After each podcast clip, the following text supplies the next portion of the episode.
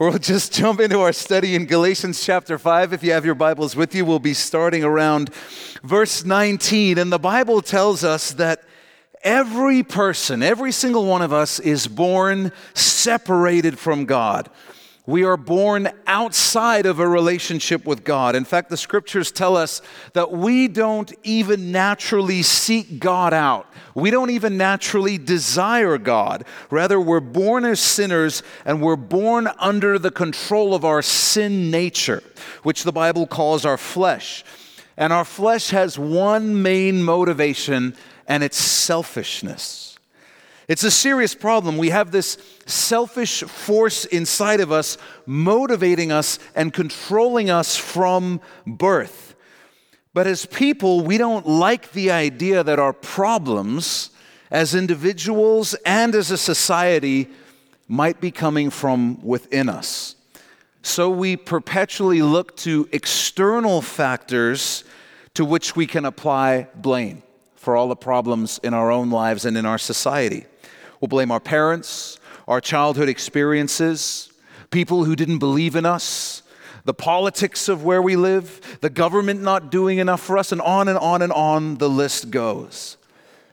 But blessed is the man, blessed is the woman who looks in the mirror and recognizes their own sin nature as the true source of the emotional, spiritual, and relational destruction in their life. They're blessed because that person is on their way to understanding that we can never be our own solution if we are also our own greatest problem. We need help from an outside source. We need Jesus. And Paul has just finished explaining that when we place our faith in Jesus, we become spiritually reborn. We receive a new spirit, the Spirit of God in us.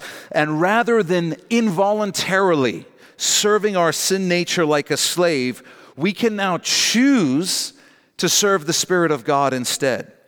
But there's a war going on in us between our flesh and the Spirit. They want opposite things. My flesh wants to please my lusts, while the Spirit wants to please God. The flesh wants temporary pleasure, while the spirit wants eternal reward. My flesh is motivated by selfish desires, the spirit is motivated by love.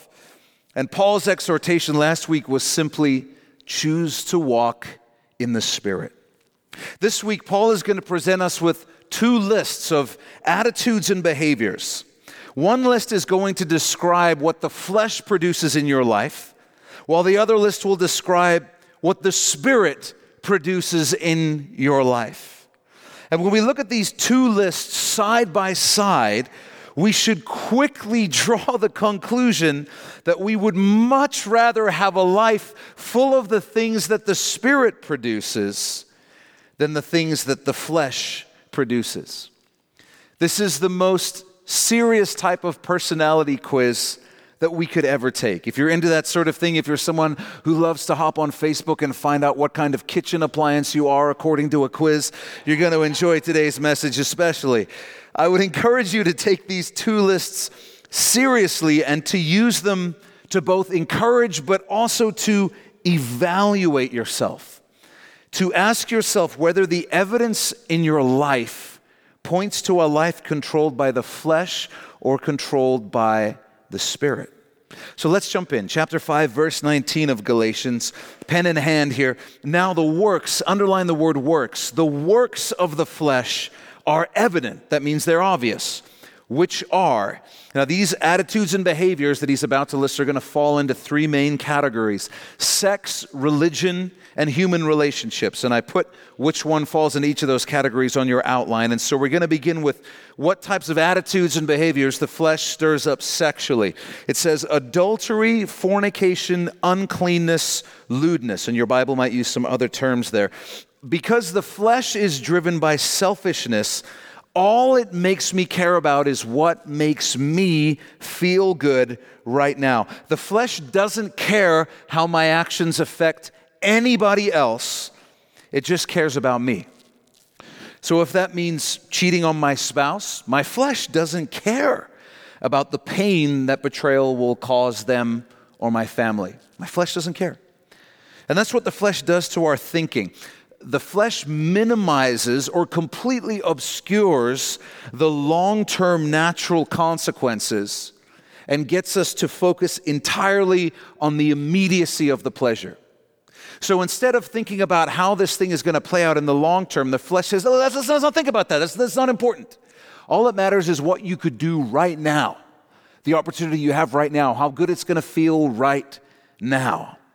And you know, it's amazing when you find yourself being tempted in that way, how quickly the temptation fades away when you just begin to play out the natural long term consequences. Because it's not very sexually exciting to imagine sitting down with your children and telling them that you cheated on their mother or their father, or having to tell your parents that or their parents that, having to deal with the fallout of that, a potential divorce, the shock that's going to hit people who love you and trust you. You begin thinking about that stuff, and things don't seem that exciting.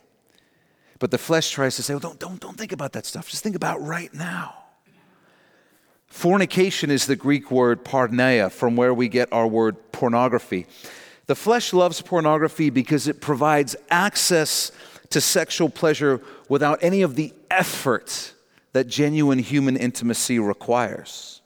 So the flesh loves it. It's easier, it requires less work, it just gets straight to the part that I want, so that's great. It's also why pornography is so empty. It reduces human beings, men and women created in the image of God, to subhuman status as they abuse themselves and each other for our pleasure. You see, our society laments and grieves over the scourge of sex trafficking, but refuses to confront or even admit or recognize the reality that if the demand for pornography and prostitution and worse did not exist, neither would sex trafficking. Our society doesn't, doesn't even want to acknowledge that reality that sex trafficking exists because there is a desire to be met in our society. There are customers to be attained and acquired. The appalling devastation caused by our societal sexual sin is right in front of us. The consequences are everywhere, they're obvious, everyone can see them. The whole Me Too movement, again, we think that just came out of nowhere. We don't think that all this abuse of power wasn't the result of sexual sin being accepted as normal. We think there's, there's no connection between things like the normalization of pornography and treating people as objects. There's no connection.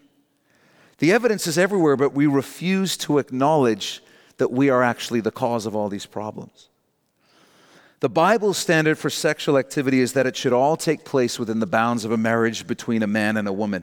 And Jesus said the same thing in Matthew 19. Any sexual activity outside of that is considered fornication by the Bible standard.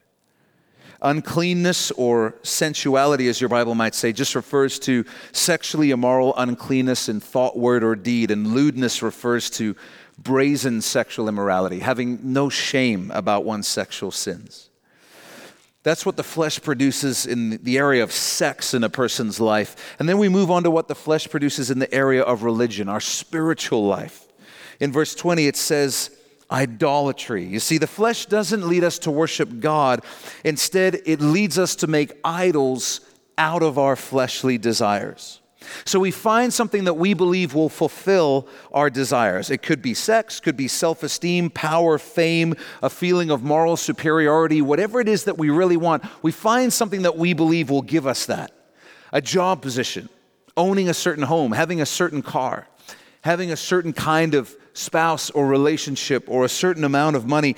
And then we believe that because that will give us what we really want, we make an idol out of it and we begin to worship it as God. And as we talked about last week, our flesh loves to turn even good things into gods, into idols, which can only lead to disappointment because they're not God and they can never fulfill us the way that God can. So the flesh loves to drive us towards idolatry and making idols out of things, worshiping anything other than God. Satan really doesn't care what it is, just anything other than God. Interestingly, though, we find idolatry paired with sorcery or witchcraft, as your Bible might say. The original Greek word is pharmakeia, from where we get our English words like pharmacy and pharmaceutical. And it actually, even in this context, refers to drugs, more specifically to mood and mind altering drugs. Many ancient religions and occultic practices did and still do rely on specific pharmakeia that they believed opened their consciousness to interact with the spiritual dimension. Many groups around the world still believe and practice this. Uh, I know for lots of people I know who aren't believers, they've taken trips to Peru to do things like ayahuasca, which is believed to like open your consciousness to interact with the spiritual world. But even through synthesized compounds like LSD, this is not a new idea. It's a very old idea pairing hallucinogenic mind and reality altering drugs with pagan worship or seeking a pagan spiritual experience, which is why Paul makes this connection between idolatry and pharmakeia. There's also a very literal, as we can see, connection between pagan idol worship and drug use. That's what Paul is talking about here. But without getting into a separate sermon, and I should say, we're going to be moving pretty quick today. Everything we're talking about, there are sermons within sermons within sermons we could do, but we're going to need to keep moving today.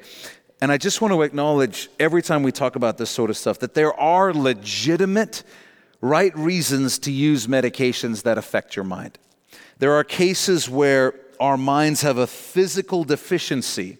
They are not producing the same amount of certain chemicals that a healthy human mind does. It's not actually a psychological issue, it's actually a physical issue in the brain. And so, through medication, we can fill in that gap in order to get our minds working in a healthy way. That's understandable.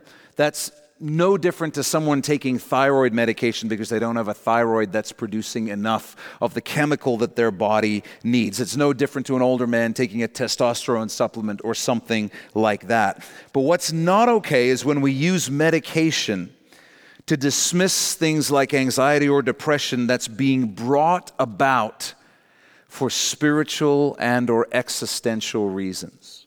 Here's what I mean.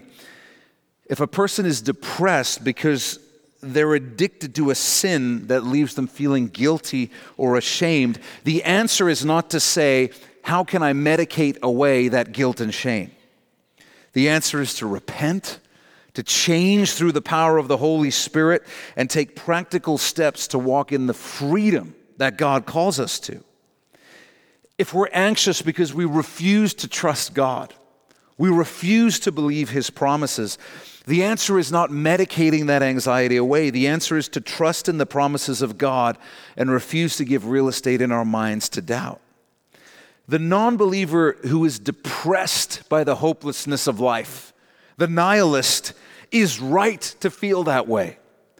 Because without God, without the gospel, life is absolutely meaningless. It is. They figured it out. They're actually paying enough attention to the world around them to observe reality that life as they know it is hopeless.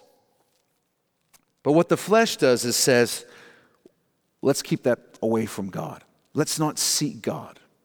Let's not seek a spiritual answer. Let's just medicate that away instead with pharmakeia. The Spirit says, no, no, no. Let's find hope in Jesus.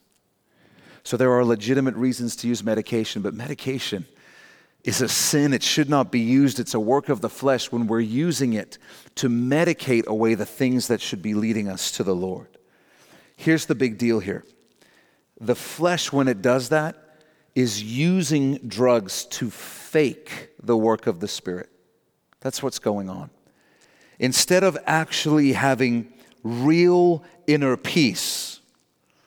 The flesh says, well, well, let's create the illusion of peace by tricking your mind. Instead of having real joy, the flesh says, well, well, let's give you the illusion of joy by getting your mind some extra dopamine. There won't actually be anything in your life, any good reason for you to feel joy, but we can synthesize it, we can fake it. The flesh loves to fake the work of the Spirit. How does the flesh affect our attitudes and behavior in our human relationships? Paul says this He says, The flesh stirs up hatred or the word enmities. It refers to hatred or discord between groups of people. We're talking about the source of things like racism, classism, sexism, and other forms of bigotry, much like what was tearing the Galatian church apart. Remember, there were those who were following the law and they were refusing to even associate with those who weren't. It also stirs up contentions, jealousies outbursts of wrath that just means losing your temper, impulsive violence. It's, it's the inability to control yourself when a button is pushed. I know we all have those buttons, but those outbursts of wrath mean that there's things that can happen where you just lose all control of yourself, and it happens all the more frequently. The flesh also stirs up selfish ambitions. That's the, just the desire to get ahead or enrich yourself at the expense of someone else. Because again, all the flesh cares about is ultimately me. Dissensions, heresies, heresies are just false teachings about the faith. And it's connected to the flesh because people who come up with heresies, people who try to spread false teachings about Christianity, are generally doing so for only one reason they just want to bring attention to themselves. Look what I've discovered. I mean, most people have missed this.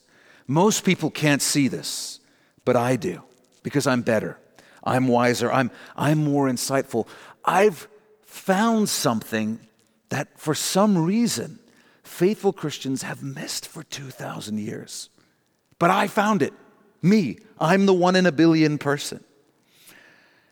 Man, those apostles who walked with Jesus and wrote the New Testament, even those guys didn't see this. Most heresies come from people who, whether they realize it or not, they want to bring attention to themselves. And just as an aside, the classic rule for identifying heresies is this if it's true, it's not new.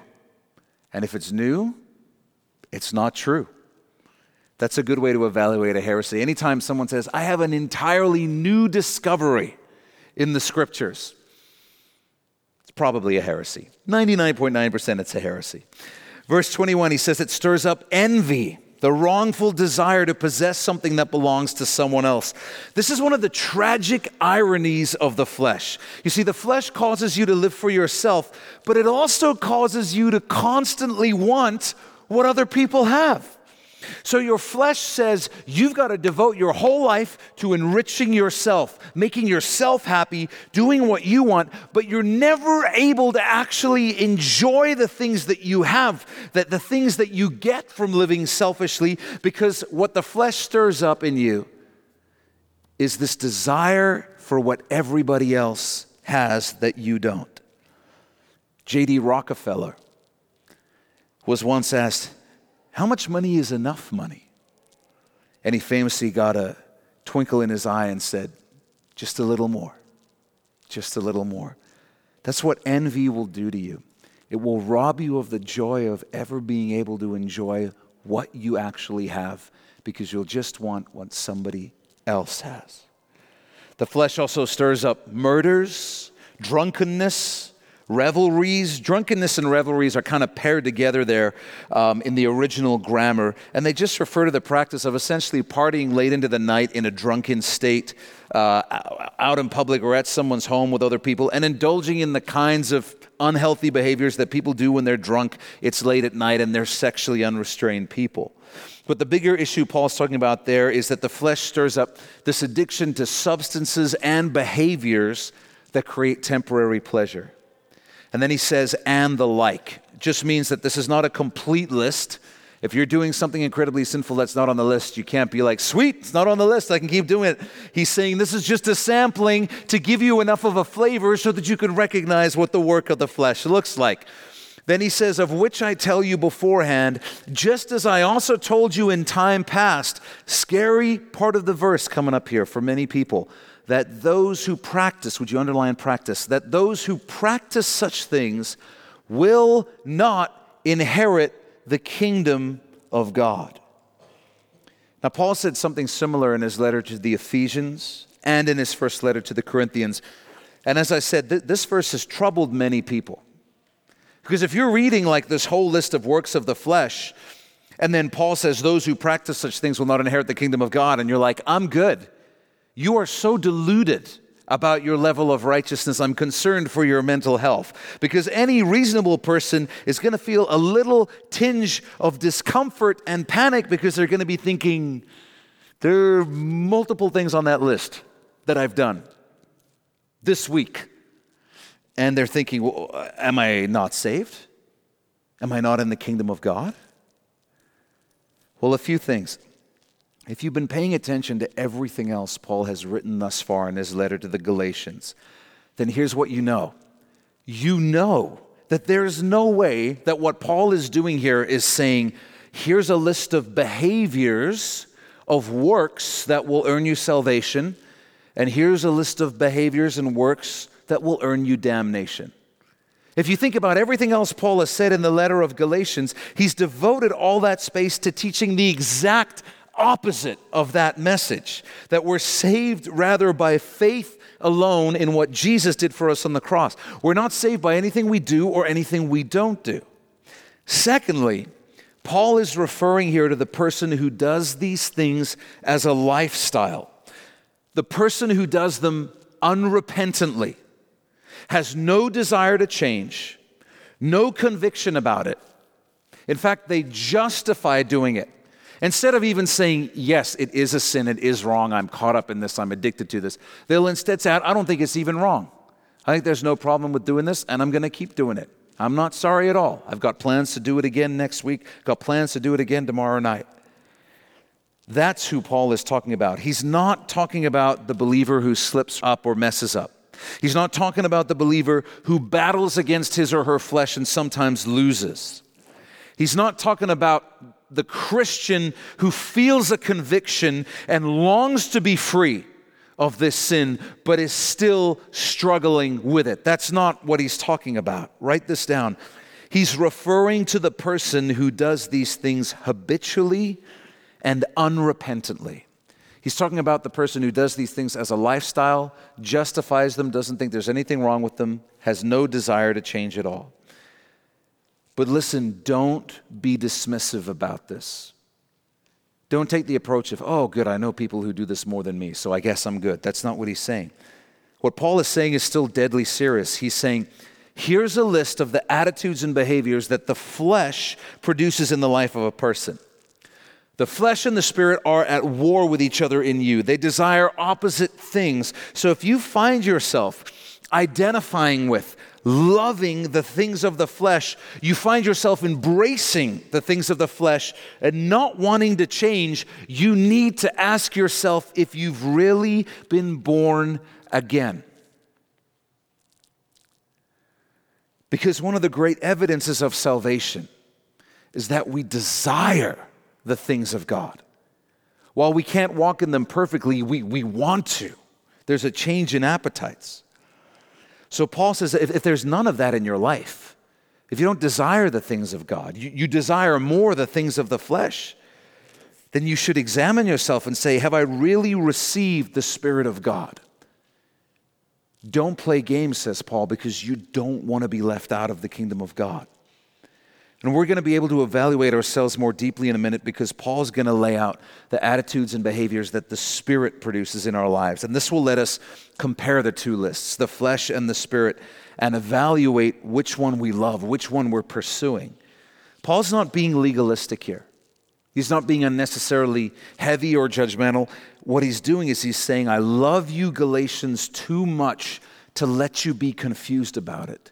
There would be nothing less loving than to let you think you're saved when you're not. How awful would it be of me to do that? How could I claim to love you and do that? I would also say this this is where we can really see that Paul's letter to the Galatians lines up with the letter of James in the Bible. A lot of people see the conflict there because Paul is saved by grace alone all over Galatians, and then the book of James is faith without works is dead.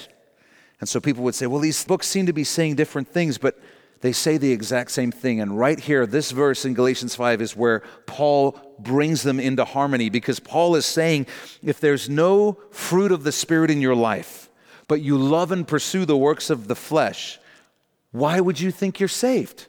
Paul is saying the same things that James is. If there's no evidence that the Holy Spirit is in you, none at all, why would you think the Holy Spirit is in you? What would be your reason for believing that you're born again? Again, Paul just loves us too much to let us be confused or deceive ourselves about our spiritual state. Now, just a quick side note again, could do a whole sermon, but I won't. Isn't it interesting to notice when you look at that list that God doesn't distinguish between sins the way that we do?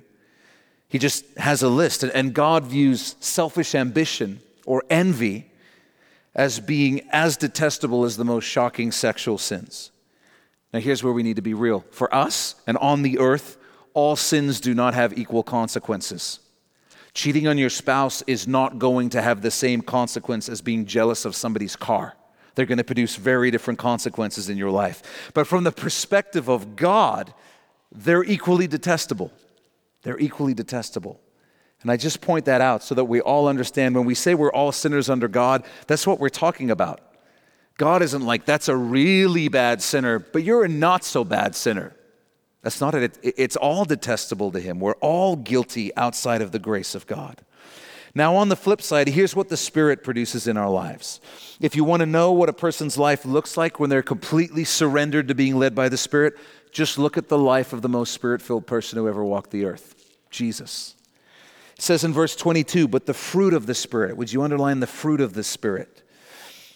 Again, another little sermon in and of itself. I won't preach it. But I want you to look back real quick at verse 19. It said, Now the, the what of the flesh are evident? The, the works. That's right. The works of the flesh are evident. But what does it say here in verse 22? But the what of the Spirit? The fruit of the Spirit. You see, the flesh produces works. These are actions that are manufactured by your own effort and energy. They wear you out because you have to stir it all up. But the Spirit is different. Spirit doesn't produce works, the Spirit produces fruit, the natural byproduct that grows, that happens on its own as a result of being deeply rooted in relationship with Jesus. They're naturally produced. We produce works, but the Spirit causes us to naturally bear fruit. So write this down. We produce works of the flesh, but God produces fruit of the Spirit. God produces fruit of the Spirit. That's why it's so exhausting to live in the flesh. So he goes on and he says, But the fruit of the Spirit is love. Underline is love.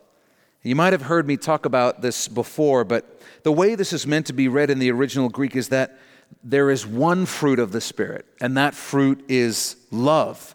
And everything else that follows here in this verse is a description of what love looks like practically how it manifests in our lives. And it's the form of love known in Greek as agape. You might know there's multiple different words in Greek for love, which is so much better than what we have in English. We just have one word for I love my spouse, and then we have the same word love for how we feel about french fries. In Greek, they have something a little bit better, which is different kinds of love. They have brotherly love, they have sexual love, they have agape love, they have all these different kinds of love. And this is the form of love known as agape. It's not just a feeling, it's not an emotional love, it's a conscious decision kind of love. It's a love that seeks the good of its target above itself. It's a sacrificial love, it's a serving love. And in Romans 5 8, Paul wrote about agape. These verses will be on your outline when Paul said, God demonstrates his own love, his own agape toward us, in that while we were still sinners, Christ died for us. He laid down his life for us. That's agape. Jesus spoke of it when he famously said, Greater love has no one than this, than to lay down one's life for his friends. That's agape. But it doesn't just present itself in matters of life and death, it serves others in daily life. That's why the Apostle John wrote, Whoever has this world's goods and sees his brother in need and shuts up his heart from him, how does the love of God abide in him? So John says that this love, agape, that serves others, that loves others at the cost of oneself, it's not in you if you have no love for anyone else. It's one of the defining character traits of the believer. Also in Romans 5, Paul said, The love of God, the agape of God, has been poured out in our hearts by the Holy Spirit who was given to us. This is the kind of love for God and for other people that the Holy Spirit pours into our lives. And Jesus said, By this all will know that you are my disciples if you have love, if you have agape for one another. So here's what that biblical love, that agape looks like practically. This is what the Holy Spirit is trying to grow and develop in all of us. Firstly, joy. Joy. This is not the feeling of pleasantness that we get when everything in life comes together. When we scratch off a winning lottery ticket. That, that's not what this is. Joy is the deep down happiness that comes from knowing everything is right between you and God. He loves you, He's with you, He's for you, He's got good plans for you. That's what this kind of joy is. And we have this joy, but it's interesting. We're told in Scripture again and again and again to activate this joy, to stand in it. And how do we do that? We do that by rejoicing. Rejoicing by praising God, by thanking God, by recalling His promises, by thanking Him for them. This is how we stand in, this is how we operate in the joy of the Lord that we have in Jesus. If you're not feeling the joy of the Lord, the Bible's counsel to you would be then you need to rejoice in the Lord. You need to rejoice, and you will have that experience of joy. Then it says, peace. So, if joy is the active feeling of happiness from being right with God, then peace refers to the tranquility of knowing that you're right with God, knowing that the most important things in life are taken care of as far as you and God are concerned. Like joy, it has nothing to do with your circumstances, which is why in his letter to the Philippians, Paul commanded them to be anxious for nothing. He said, Don't be anxious about anything, be full of the peace of the Lord. Then we get this great word, long suffering. If your Bible says patience, you should write the word long suffering. It's the King James word for patience, and I like it more because it's so vivid. What is patience? It's long suffering. It's the ability to endure something difficult for a long time, not just to endure it, but with grace and with a godly attitude. If you're grumbling the whole way, you're not being patient. That's not long suffering that's like poor suffering or bad suffering or something like that. Long suffering is being patient with circumstances, also being patient with people. There are many ways to grow in long suffering. You can get married and have children. That's a great way. Great way to grow in long suffering. It's just going to happen. The Lord's going to do something, and He's going to use you to, to do it in your spouse as well. Then he says kindness, kindness, which is being genuinely concerned for other people as the Lord is concerned about you. But I like this definition I found too that the kindness of the Spirit is being so deeply rooted in Christ that you're able to serve people in a way that makes you vulnerable. And I love that.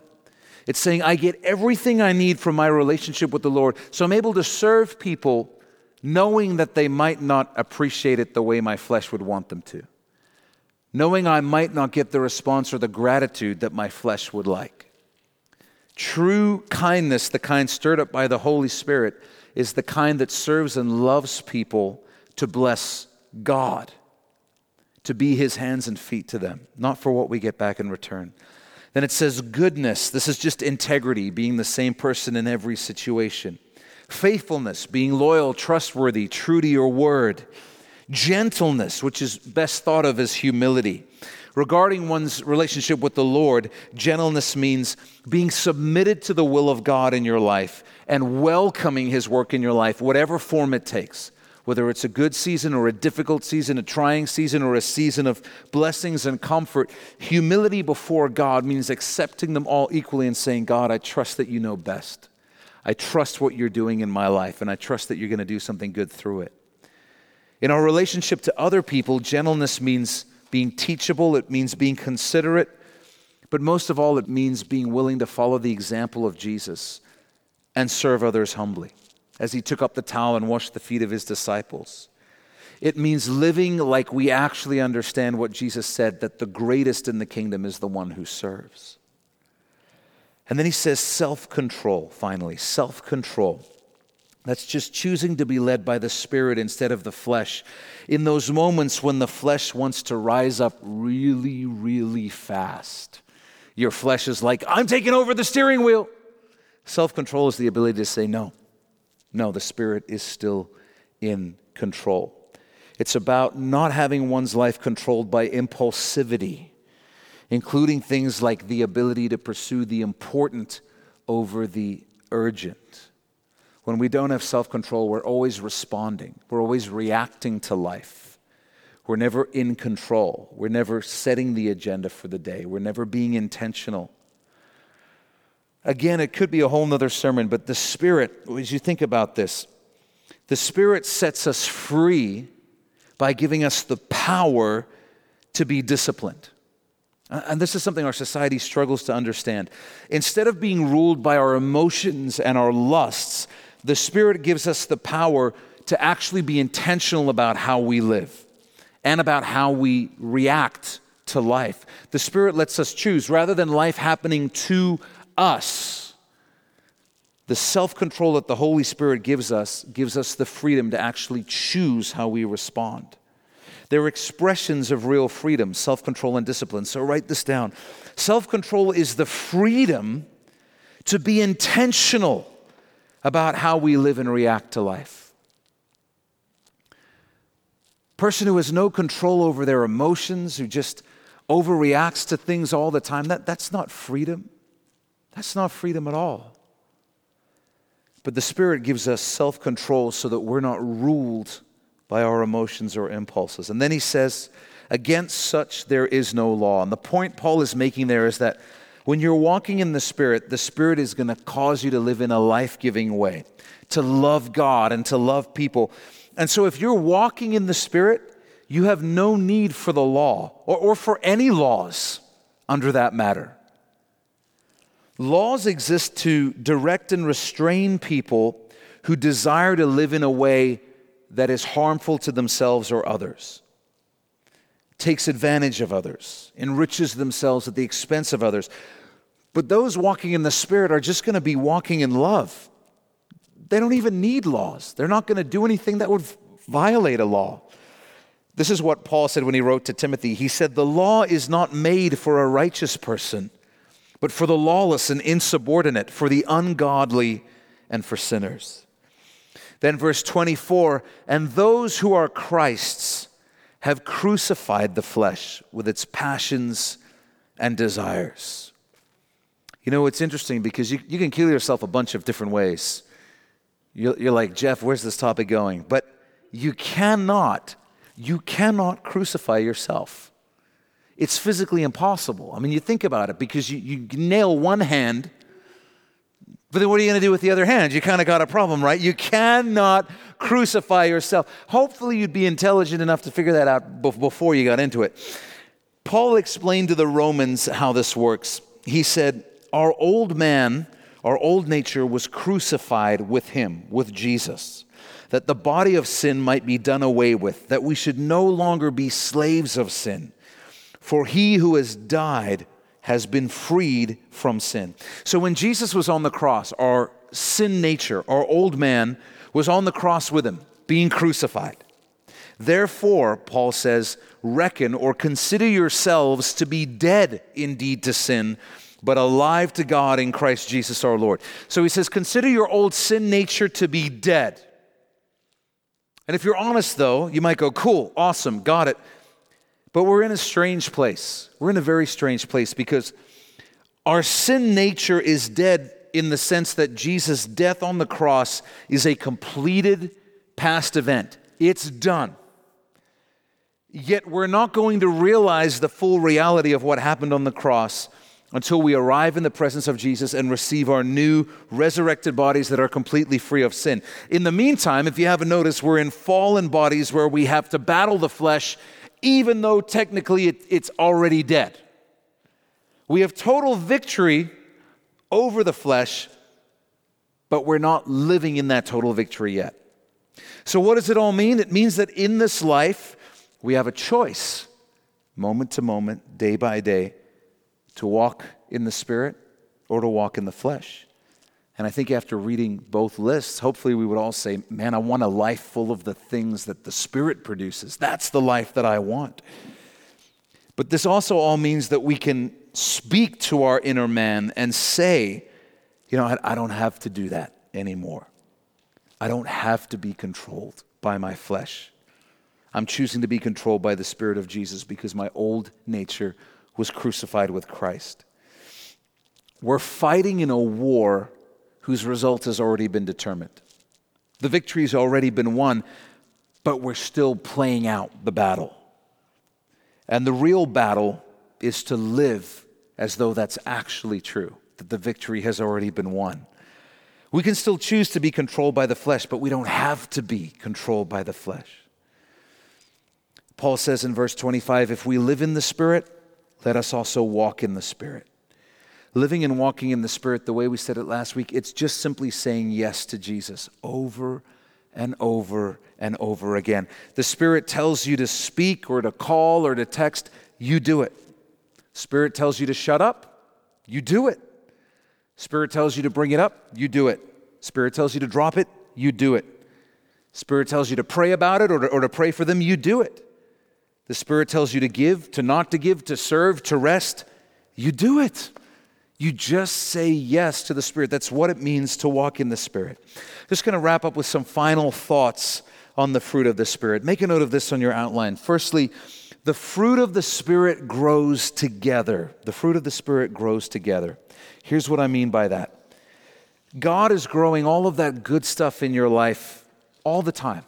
All the time. If you have the Spirit of God in you, He's growing that stuff in you. But here's the key this is how we can deceive ourselves. When it seems like one area, one of those things in that list of fruit of the Spirit, when it seems like one area is growing faster than another, the reason is that we have a natural temperament or a skill that we've learned along the way in life that makes us naturally more prone to act that way. But on the spiritual side of things, where, where the change is real, everything happens simultaneously. Let me explain this. So, John the Apostle, he wrote, I put it on your outlines. He said, If someone says, I love God, and hates his brother, John says he is unbalanced. No, that's not what he says. John says he is he's a liar. For he who does not love his brother whom he has seen, how can he love God whom he has not seen? Because real love for the Lord is always accompanied by a love for the Lord's people, a love for the church.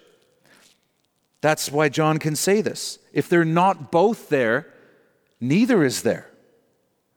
Some people always seem to be upbeat. They seem to enjoy meeting new people, always quick to say hi to someone who's a visitor. And it's easy for us to look on and say, oh, they must be so full of the joy of the Lord.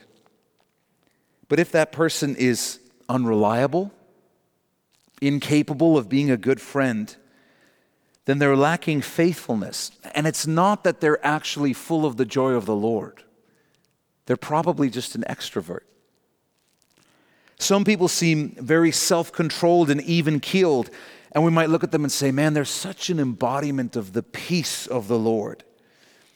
But if they're not kind and gentle with people, they don't actually have the peace of the Spirit. They, they, they're probably just indifferent, or they've got a deep rooted cynicism about people.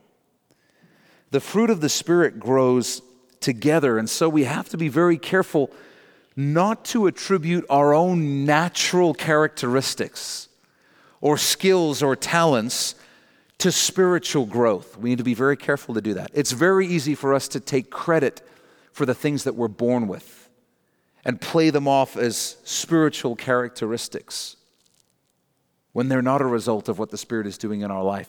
They're just gifts that God gave us from birth. When you take your natural personality, gifts, and skills out of the equation and you evaluate your life and you look at all of that fruit of the Spirit, all the things described there in Galatians 5, you look at them all. Does the evidence say that you're walking in the Spirit or the flesh? If you take out the things that you're naturally strong or good at, what does the rest of the picture look like as far as spiritual growth goes? Because the Lord wants good things for you. And the Lord knows that if you're walking in the Spirit, that is the most free, the most liberating and most fulfilling way to live your life. You're not dependent on anyone or anything else to meet your deepest needs. You're getting them met in the Lord, and God wants that for you. I'll also say this write this down fruit grows gradually, grows gradually. And the fruit of the Spirit never seems to grow in us as fast as we would like.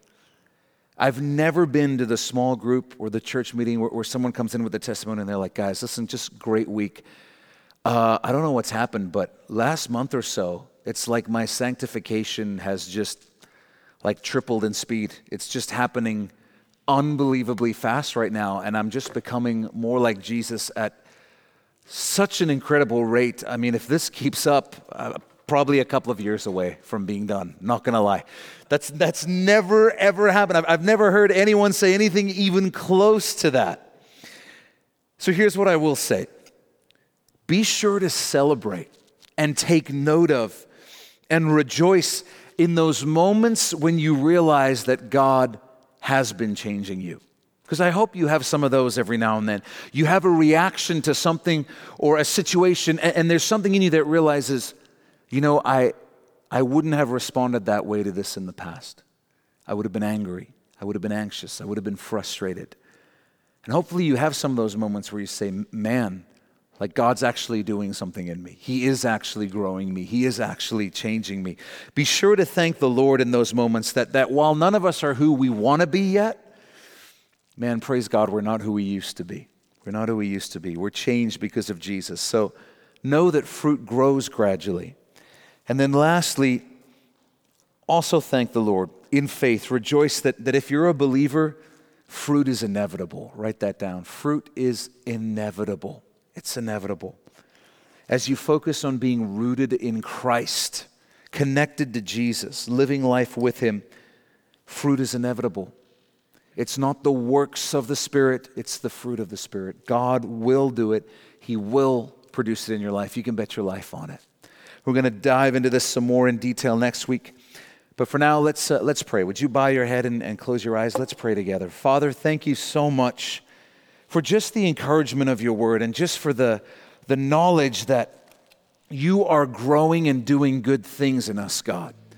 You are doing a work in each of us. Lord, whether we feel it day to day or not, if your spirit is in us, if we've put our faith in you, that then you're doing it. You're growing the fruit of the Spirit in us gradually. And Father, when we read those lists, it, it just becomes so clear.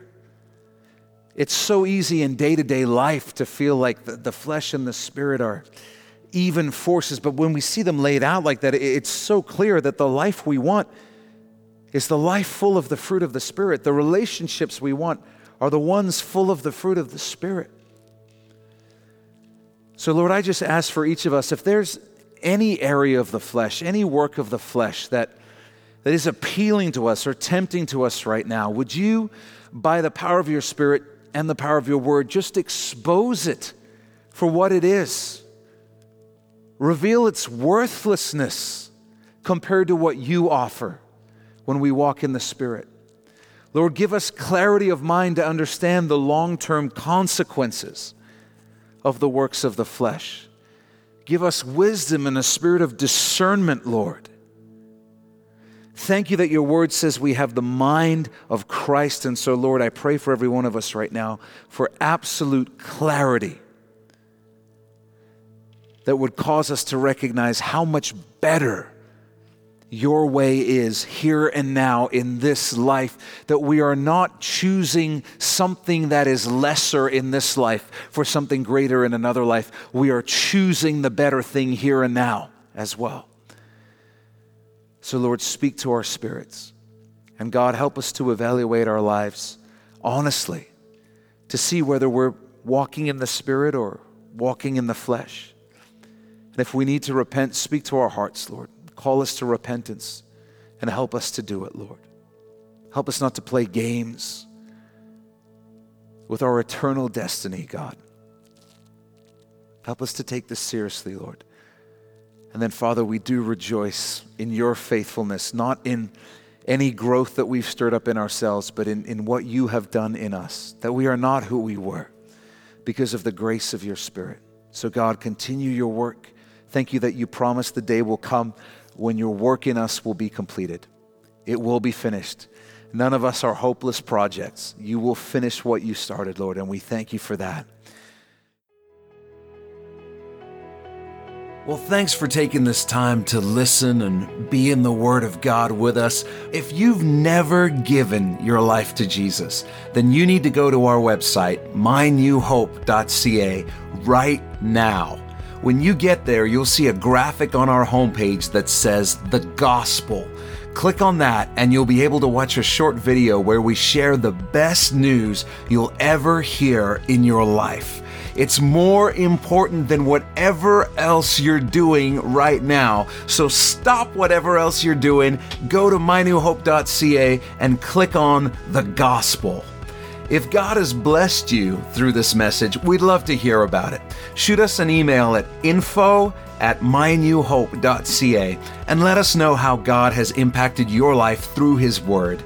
If you're in the greater Vancouver area, I want to invite you personally to come and be a part of New Hope Church.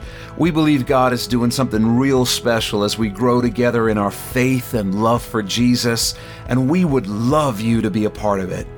And finally, if you'd like to support the Bible teaching ministry of New Hope through financial giving, you can also do that through our website. Just go to mynewhope.ca/give. Thanks again for listening. Thanks for being in the Word of God with us. And always remember, God is with you.